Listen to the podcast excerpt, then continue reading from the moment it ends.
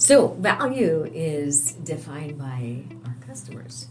Us as customers, we define value when we go to purchase something, or whether it's an, an item or services. So, value is what we would be willing to pay for as a customer.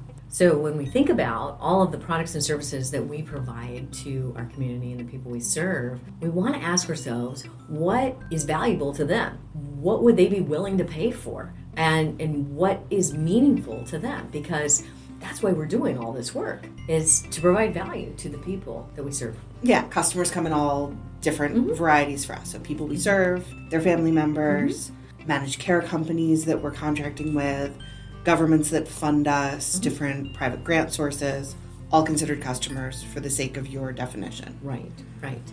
So we, we want to find value because value helps us to understand where the two can meet, right? Because if we do some work but our customer doesn't think it's valuable to them, then they're not going to be willing to pay for it, whether it's a, a grantor or a customer, a, family member. They're not going to be willing to pay for it or participate pay for it or participate. Right, right. And so we want to ensure that we have consistency in that and that we're clear on what is valuable. So, if we're going to provide value, we also want that value to be very easy for the customer to access, for the customer to um, understand the value. We don't want to make it complicated.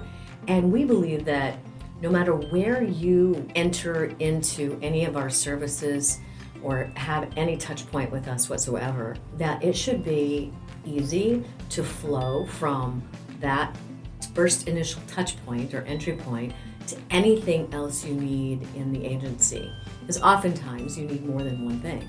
That's where we add the stream to it because we want it to flow. And the idea of a stream, a good stream, is one that flows. With any stream, there's going to be logs in the way, and there's going to be big rocks at points, and there's going to be parts where the stream goes left and right, forks out into different places. And so we want to be able to navigate that stream, remove the rocks for our customers, so to speak, and be able to have the services that we provide flow for the customer because that's what's valuable to them. You as a customer understand that when you go even into a restaurant for example if you go in and the hostess can't get you to the table and once you get to the table the waitress doesn't come to take the order and then the cook doesn't know to cook the food it all falls apart and you would you would walk out of there totally unhappy with the service and you would never go back to that restaurant well, that's the same with our services. We want it to flow from the minute, no matter where they enter. If it's care management, one of our urgent care centers, whether it's somebody that we serve in one of our residential locations, um, it doesn't matter. Wherever they connect, everything that that person needs that we provide should flow in a very smooth and easy way. And so that's why we come together as value streams because we identify all the components that a person might need. For example, uh, a behavior health value stream. So any behavior health thing that they might need would be we bring all the key players together. So we're not operating in silos.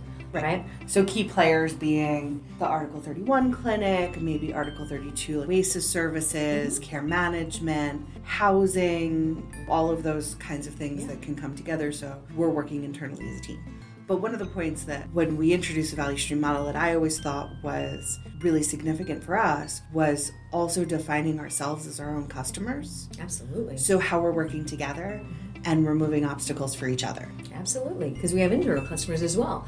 Our talent management value stream, for example, we have groups of people that come together that are representing different parts of, of uh, different programs because we, we need to hear what's working and what's not working in each of those those different areas and where we have those big rocks so to speak right. or those barriers that are keeping us from being able to provide smooth and flowing services so each of the value streams is comprised of people from different areas of the agencies program areas, human resources, quality assurance, facilities, communications, finance, IT, so that we have everybody in the room who is able to solve a problem in the room to solve the problem.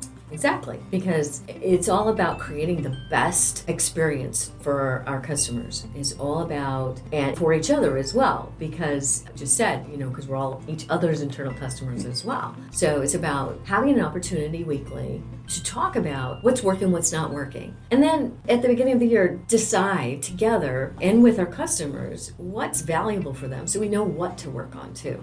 What's the priorities? What is meaningful to those customers? And so that we can remain focused on what the priorities should be and so we can all together work on those and, and remove any barriers that they might have